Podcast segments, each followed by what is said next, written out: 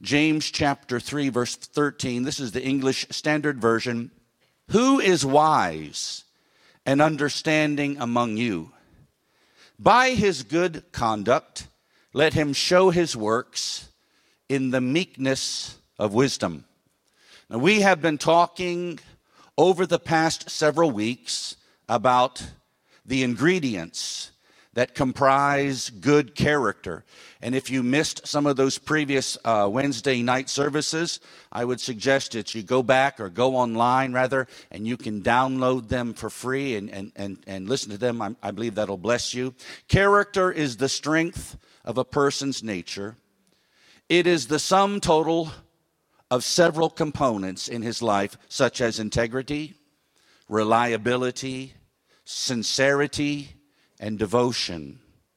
It's interesting that Boaz said to Ruth in the book of Ruth, chapter 3, verse 11, in the NIV, in the New International Version, he said to her, All the people of my town know that you are a woman of noble character or good character.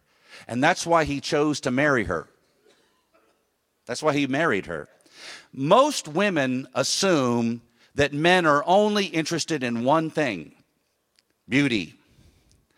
Good looks may perhaps get you noticed, but good character will get you married. Amen. Besides that, you want to marry a Boaz, single ladies, not a broke Brokaz. You want to marry a Boaz, and a Boaz is not just looking for a pretty face and a pretty figure. He's looking for a woman of great virtue. Godly men want to marry godly women. While I'm on the subject, you don't find godly men in bars. You don't meet them on questionable apps and, and dangerous websites on the dark web. You meet them in places like this I'm not, incur- I'm not in- implying that you have to meet them tonight. I'm just saying that, amen. Godly men are found in godly places. Some women, some, oh, I don't know why, maybe somebody needs to hear this. Some Christian women, they say they want a man who is Christ like, he's, he's, he's good, he's honest, he's gentle, he's caring. But then they go to all these sleazy methods to get a man like that. So if you act cheap, you're going to get a cheap guy who's not going to be the things you say you want. Oh, I don't know, somebody, uh, maybe you don't appreciate this, but maybe this will help somebody. Hallelujah. I'm not picking on women today. I'll get to the men in a moment. Many, many women will spare no expense to enhance their appearance. And I don't have a problem with that. That's not a sin. Maybe some need to spend a little more. But, um, but not many, or not many enough, will put forth the effort to improve their character. So, in other words, if you prayed as much as you sprayed, you'd be in a better position. So, if you're still single, and I know that doesn't sound very nice, if you're a lady in waiting, Maybe it's because, I don't know, but maybe it's because God is giving you a little more time to kind of develop some character in certain areas so that you'll be better prepared when Boaz comes. Are there any Boazes here today? Praise the Lord. In Proverbs 12, verse 4, in the God's Word translation, it says, A wife with strength of character is the crown of her husband. The Hebrew word for crown also means a wreath, because in ancient times, athletes who successfully competed in sports or those who were victors on the battlefield were crowned with a laurel wreath. That is, it was made from like, you know, little branches of, you know, olive branches or different things like uh, uh, woven together to make like a little crown. In fact, that's where we get the expression sitting on your laurels because you've already got that wreath and so you don't need to try anymore. That's the idea. So that wreath was worn as a sign of honor and distinction. Today, you might think of it this way we give gold medals, like in the Olympics for those who finish first, or maybe in the military, we give medals for bravery and that type of thing. So we could say that a wife with good character is like a gold medal around the neck of her husband. So that means you see somebody, you know, in India, if you win even a bronze medal, you're like, you're like nationally known, you're famous. You know, their government will give you money, right? Right? So, like, if you have a wife with character, that means, at least in God's eyes, you're a winner. I know I have a gold medal, some of you have bronze, but nonetheless,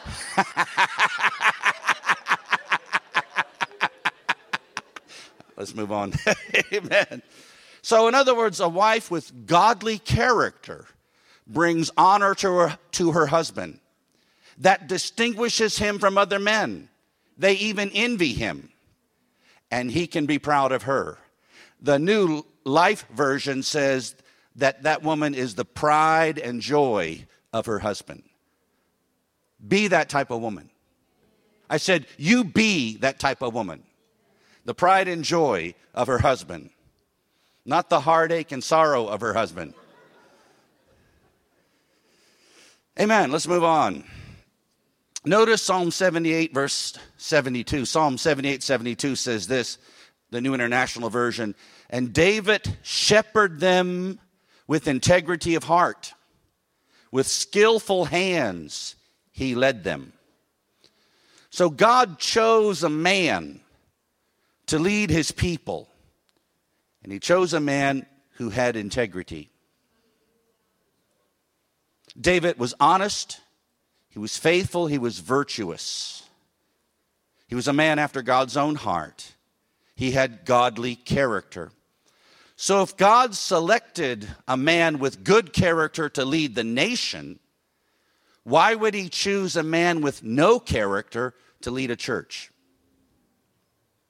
or to head up a ministry? He won't. Amen. Hallelujah. David was not appointed and anointed and then, once in office, developed character. David had character when he was a nobody in the sight of men. David had character and grew in character when the only congregation he had were sheep. Amen. The only job he had was tending them. So don't wait until you get promoted and then think, now I'll develop character you'll be waiting a long time. You develop the character that's needed so that you'll be prepared for promotion. So, you know, men, women too. Men, if you feel like God has better things for you and you're ready to move up to the next level, maybe God is giving you more time to develop character. Any area of weakness in your character is a soft target where the enemy will focus his attacks. If you have a, and all, all Christians have weaknesses. That's true in their character. If you have a weakness for wine, a weakness for women, or weakness for wealth, that's the place where you are most susceptible to temptation. Huh? So that's the area that needs to be strengthened and fortified in your life. Hallelujah. The devil is going to tempt you in your area of weakness and in your moment of weakness too. So strengthen those areas. Now, several several times, uh, my wife and I have visited uh, the city of Williamsburg in my home state of Virginia in America. Williamsburg is a city that has been preserved. It, is exactly the way it is since, since the 1700s and haven't, they haven't changed it. It's like a, it's like a, the whole town is like a big museum. The houses, the buildings are preserved exactly like they were in the 1700s. Even the people that work there dress in period costume and, and all of that type of thing, you know. So it's interesting place to go. And one of the, I was especially interested to visit the church. They have a church there, and it's an active, regular church, and it was there since the, the 1700s. And um, so when I when I uh, also visited the church there, I spoke with the man who's like kind of like the curator. You know, he's in charge of giving tours and that type of thing. And so I asked him, you know, things like, did John Wesley preach in this church? He said, yes, he did, and things like that. And uh, who preached in this church? You know, did other famous people attend this church? And he show, told me who did. And, and I asked him this question What did the preachers in the 1700s mostly preach on? What was their topic? What was the most common theme? And he said, character. Character. Godly, Christ like character. And then most of the books and booklets and pamphlets that were printed in that day focused on character. Yet today, we don't hear very much about this topic because it's not popular, because people don't want to hear it. They just want to hear about something that kind of tickles their ear, maybe, or, or something that's kind of light and easy. Huh? But you know, if we don't preach on character, we shouldn't be surprised if nobody walks in much character. Amen. Praise the Lord. Notice this scripture, Proverbs 11:3. The integrity of the upright guides them. Integrity is part of character. Integrity is a moral compass, always pointing you in the correct direction. So when you're not sure which way to go, do what you know is right. Follow what you know is right in your heart. Now, if you're born again, you have the life and nature of God in you. You have the Holy Spirit dwelling in you. So your conscience is a safe guide. But of course, there's some people in the world, their compass is broken. Even there are some Christians whose compass is damaged. It's not so reliable mm, because their character is weak. There are some things a man with character does not need to pray about. He already knows. He already knows I should not be involved with that. Or he already knows this is something that I must do. I have to do this. Character will guide you. Amen? So, again, if you're a person, I don't want to accuse you of anything, but a person with low character may often be confused in life. Which way do I go? Because character will guide you. Amen. Integrity will guide you. In the Old Testament, we read about uh, the king of the Moabites. His name was Balak. And he wanted to defeat the Israelites. He was afraid of the children of Israel. So he wanted to hire Balaam, who was a Gentile prophet. He was, he was not a Jew, but he, but he knew God. And he wanted Balaam, the prophet, to curse the people of Israel. So he sent to Balaam distinguished princes, princes of Moab, along with a fee for divination, money to invite Balaam to come and help him. Balaam told the princes of Moab, Let me pray about it. Let me inquire from God. And so that night, God spoke to him and told him in Numbers 22 and verse 12, You shall not go with them, you shall not curse the people, for they are blessed. All right? So the next morning, he sent them away. He told them what God said. Can't do it.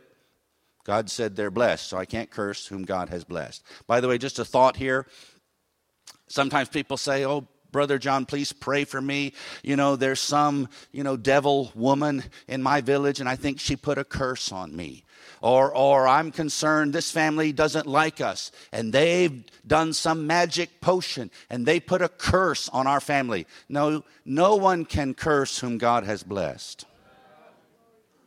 Christ redeemed you from the curse of the law.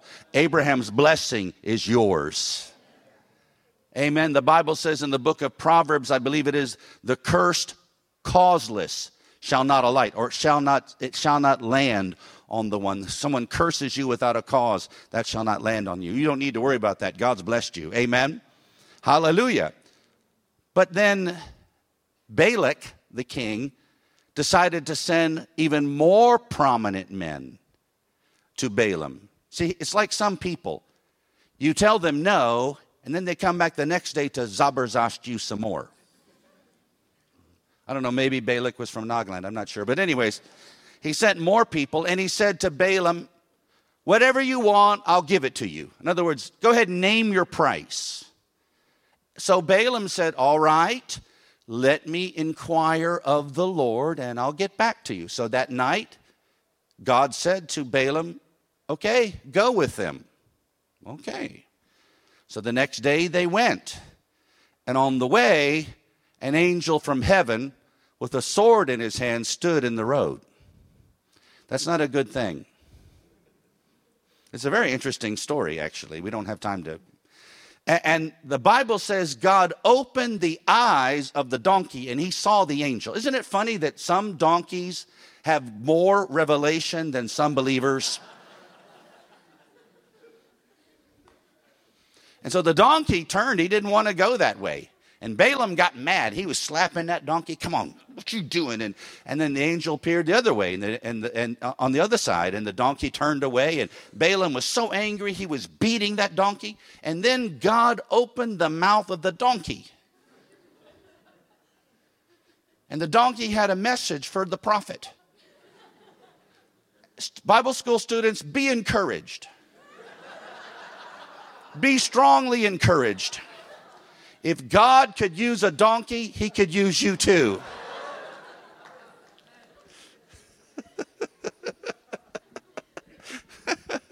and the donkey said, Why are you beating me?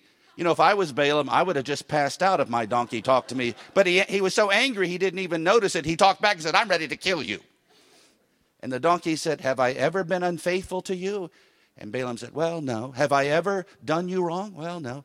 I wonder what your donkey would say. I wonder what your cat, your dog would. If God would tonight open the mouth of your cat, maybe your cat would say, Do you think I like being out here in the rain?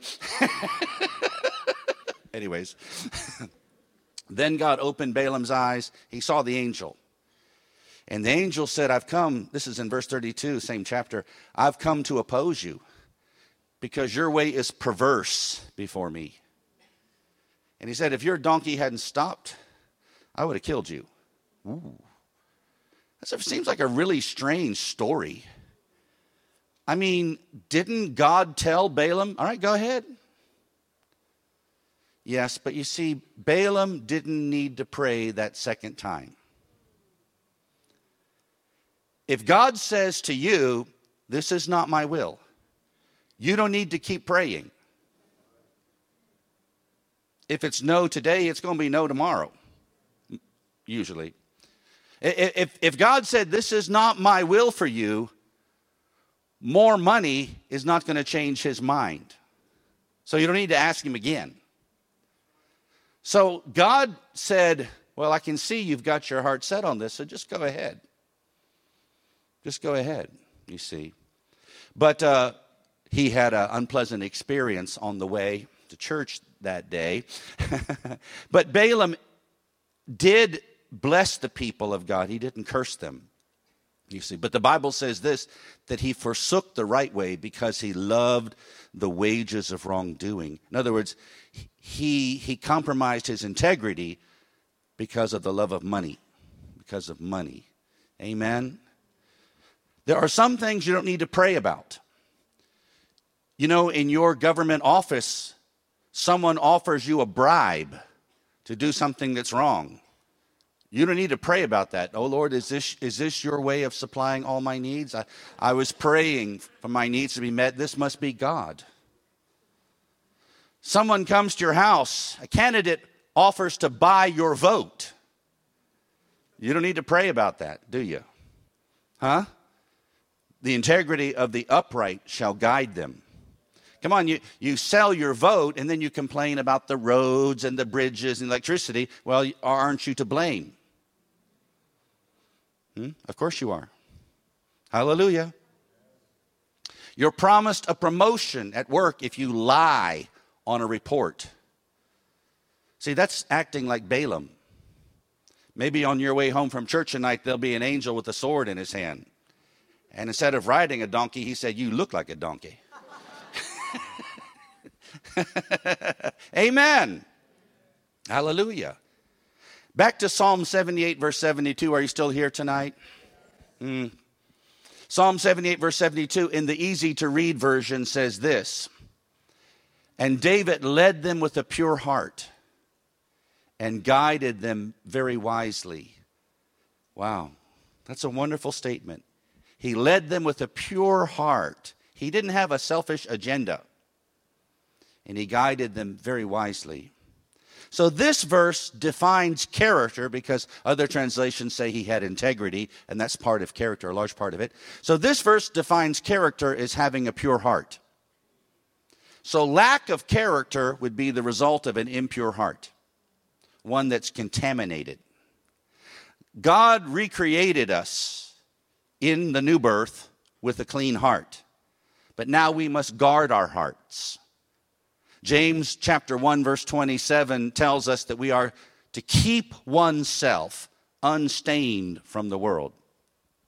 Many people in Nagaland or wherever you're from, I'm sure, many people will not drink from a bottle of water in a restaurant if it looks like the cap has been opened. They'll look at it and they'll say, oh, no, no, no, no, no, no, no. That looks like that's been opened. Give me, give me a fresh bottle, one that hasn't been opened. Because they only want pure water in their bodies because they know impure water can lead to illness, but they don't realize impure thoughts can lead to sin. Amen. Keep oneself unstained from the world. The integrity of the upright shall guide them.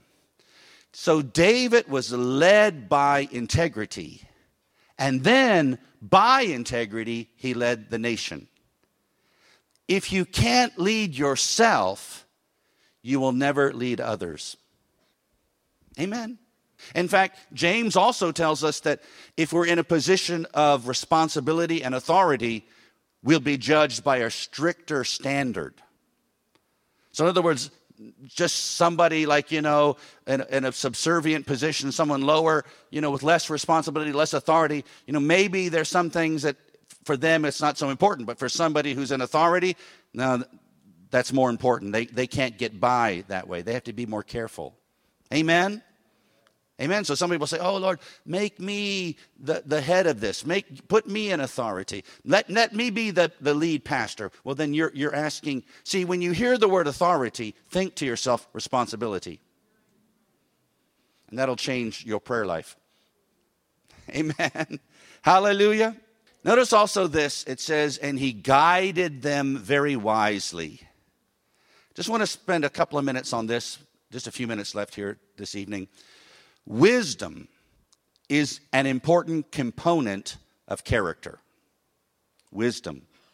Wisdom is part of godly character, and at the same time, I believe that wisdom is a byproduct of godly character. So if you it takes wisdom to have character, and if you have good character, it also produces wisdom. Wisdom is having sound judgment. It is the ability to make good decisions, bringing a good outcome.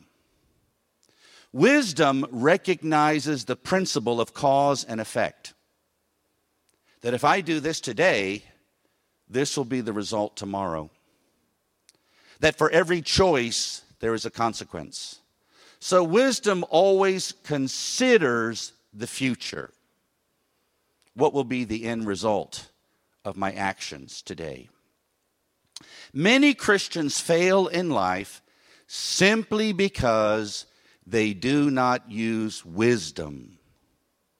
They want God to perform a miracle so they can escape from the problems which were created by their own lack of wisdom. See? God is merciful and He can work wonders in our life and He can get us out of bad jams. But why not, instead of just believing Him for a miracle, why not begin by believing Him for wisdom so that you don't need a miracle? Amen. Hallelujah. You and I are free to make our own choices in life, but we're not free from the consequences of our choices. Your life is a sum total of your choices. You're here tonight because you chose to be here. you you know Jesus as Lord because you chose to receive him, to believe the gospel. Your life is the sum total of all of the choices you make. Amen? So if you're not happy with your life, then you need wisdom to make better choices. And then you'll have better results. One common problem, one common problem is a lack of common sense. M- many people act simply on impulse. Whatever they feel like doing, that's what they do. I mean, emotionally, they just feel like doing something. Just uh, sometimes, just in the flesh, they just feel like doing something. They just run off and do it.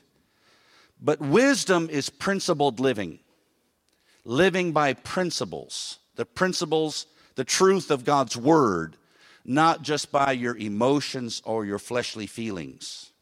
Amen? It is often said that a fool and his money are soon parted. Actually, this is not in my notes, but Proverbs 3:16 tells us that wisdom is holding in its right hand riches and honor. So many people today think they need more money.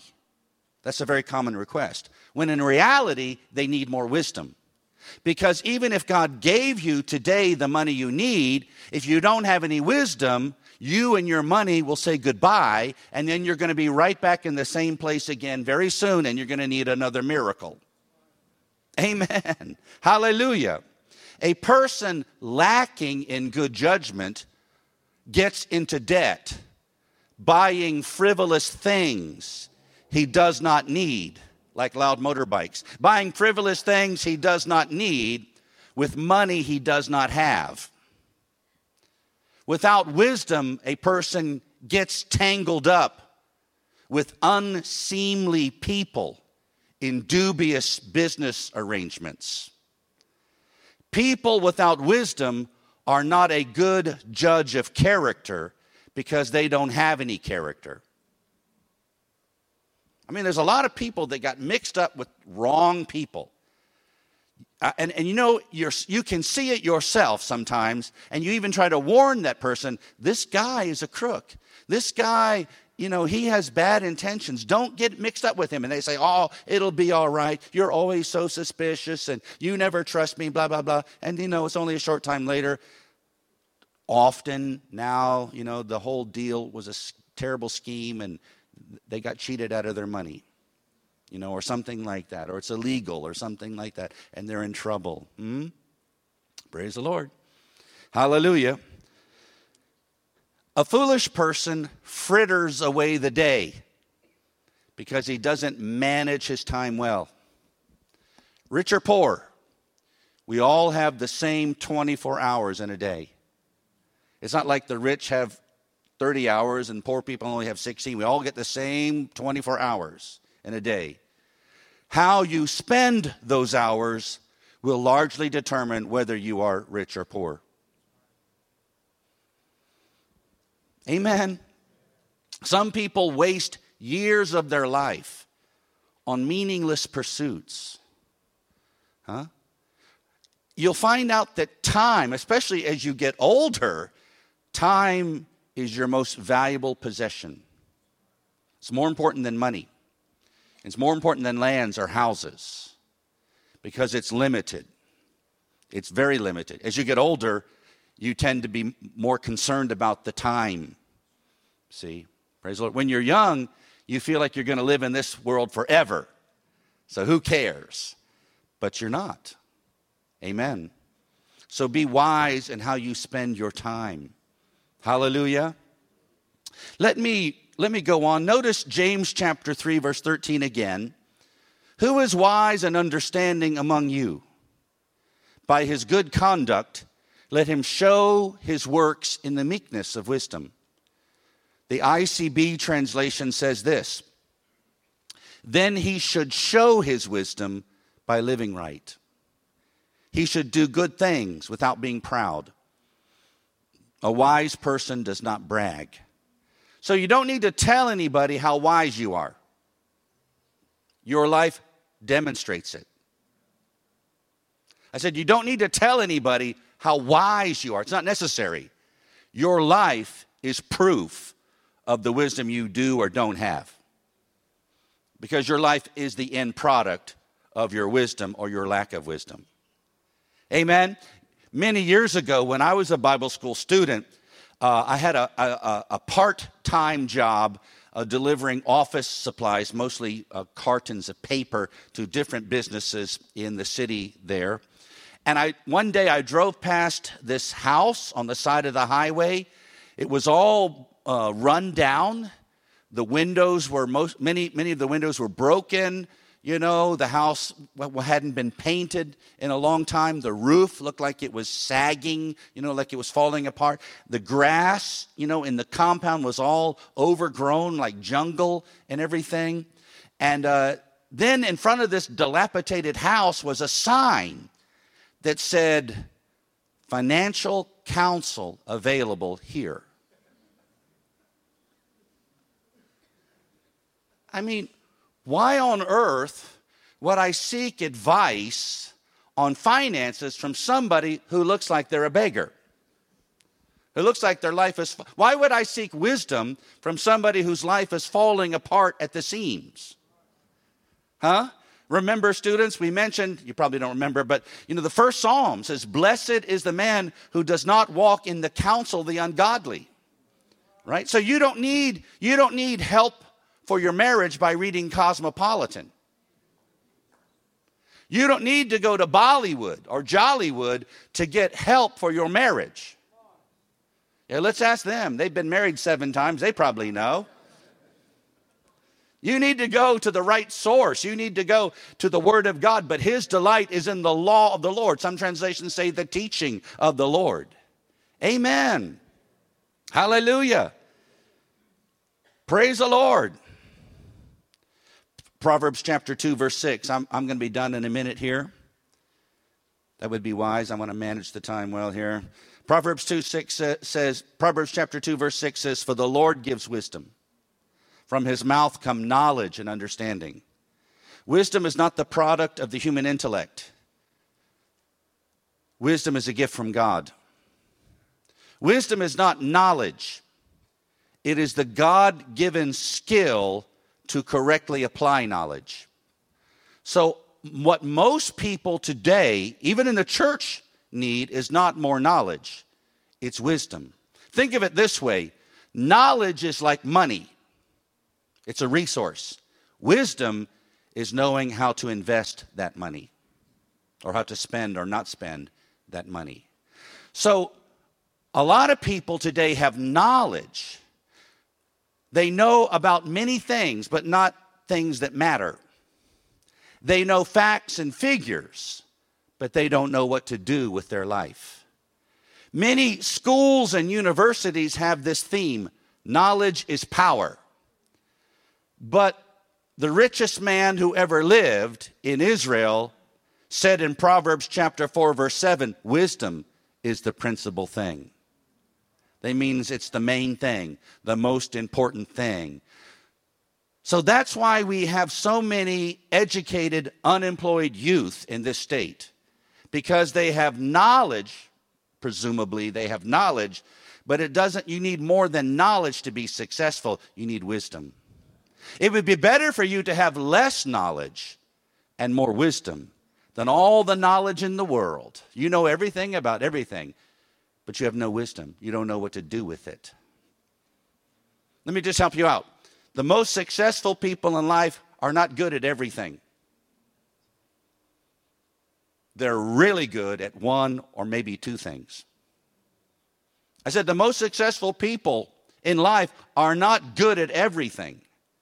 They're good at they're really good, exceptionally good at maybe one or two things. So what is your what is your assignment? What is your gifting? What has God called you to do? Then focus on that. Do what God called you to do. Let somebody else do the other thing. So you notice, even in this church, there's a lot of things I don't do. Why? Because that's not me. That's not what God asked me to do. That's not who I am. That's not the, that's not the, the, the talents, the gifts, the abilities that God gave me. So I'm going to stick with what I have. And somebody else can do those other things. Why don't you start an English medium school? You know, like grammar school, high school, because that's not my calling. God didn't tell me to do that. Yeah, but you know, you could get a lot of students. No, I'm going to walk in the wisdom of God, not the reasoning logic of men. Amen. So God gives wisdom from his mouth. From his mouth come wisdom. So the wisdom of God is the word of God. The wisest thing you can ever do is to obey God's word. Amen. Very simply. So it's no secret. If you want to be wise, do what God says to do. If you want to be a fool, don't do what he says. If you do what God says to do, the world will call you a fool. If you don't do what God says to do, God will call you a fool. So you decide. You want to be a fool in the eyes of the world or a fool in the eyes of God? You're going to be somebody's fool. That's a fact. Somebody is going to call you a fool, either God or the devil. Which one is it going to be? I'd rather be a fool for God than a fool for the devil. Amen. Hallelujah. James chapter 3, verse 14 and 15. But if you have bitter jealousy and selfish ambition in your hearts, do not boast and be false to the truth or lie against the truth. This is not the wisdom that comes down from above, but is earthly, unspiritual, and demonic. Isn't that amazing? If you have bitter jealousy and selfish ambition in your hearts, I mean, James is writing to Christians. Is it possible that Christians could be motivated by selfish ambition? Certainly, that would never happen in the body of Christ, would it? Is that possible? Oh, brother, are you kidding? Sure, it's possible. Left and right. huh? And bitter jealousy. Huh? So that means motive matters. I said motive matters, right? It's not just where you arrive at, but how you got there that matters. Mm-hmm. Some people climb the pinnacle of success over the backs of other people. They achieve great success and, of course, destroy many lives in the process. See, there's more than one kind of wisdom. There is a wisdom from the Word, and there is a wisdom from the world. So, what some people call wisdom, they say he's, he's cunning, he's crafty, uh, he's sly, he's slick. Well, the Bible says, and he's devilish. That's not the kind of wisdom that you and I should be operating in. Amen. Hallelujah. Praise the Lord. Glory to God. Amen. Wisdom is doing things God's way.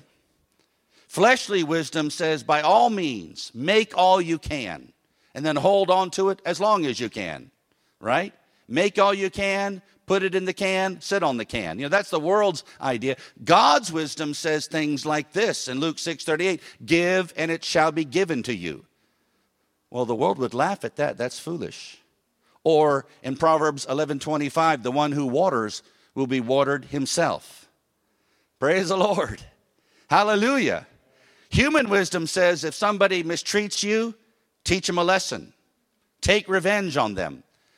God says in Romans 12 19, do never avenge yourselves, but leave it to the wrath of God. In fact, if your enemy is thirsty, give him some water. If he's hungry, give him some food. Woo. So it's the exact opposite of human wisdom. Amen? And here's where faith comes in I'm going to do what God says to do. I'm going to follow the wisdom of God because I believe if I do that, that will produce the right result. And I also believe that if I don't do that, if I do what my natural tendency is, I also believe it will produce the wrong result. Amen. Hallelujah. So faith not only believes the promises of God, it believes the commands of God. Amen. Hallelujah.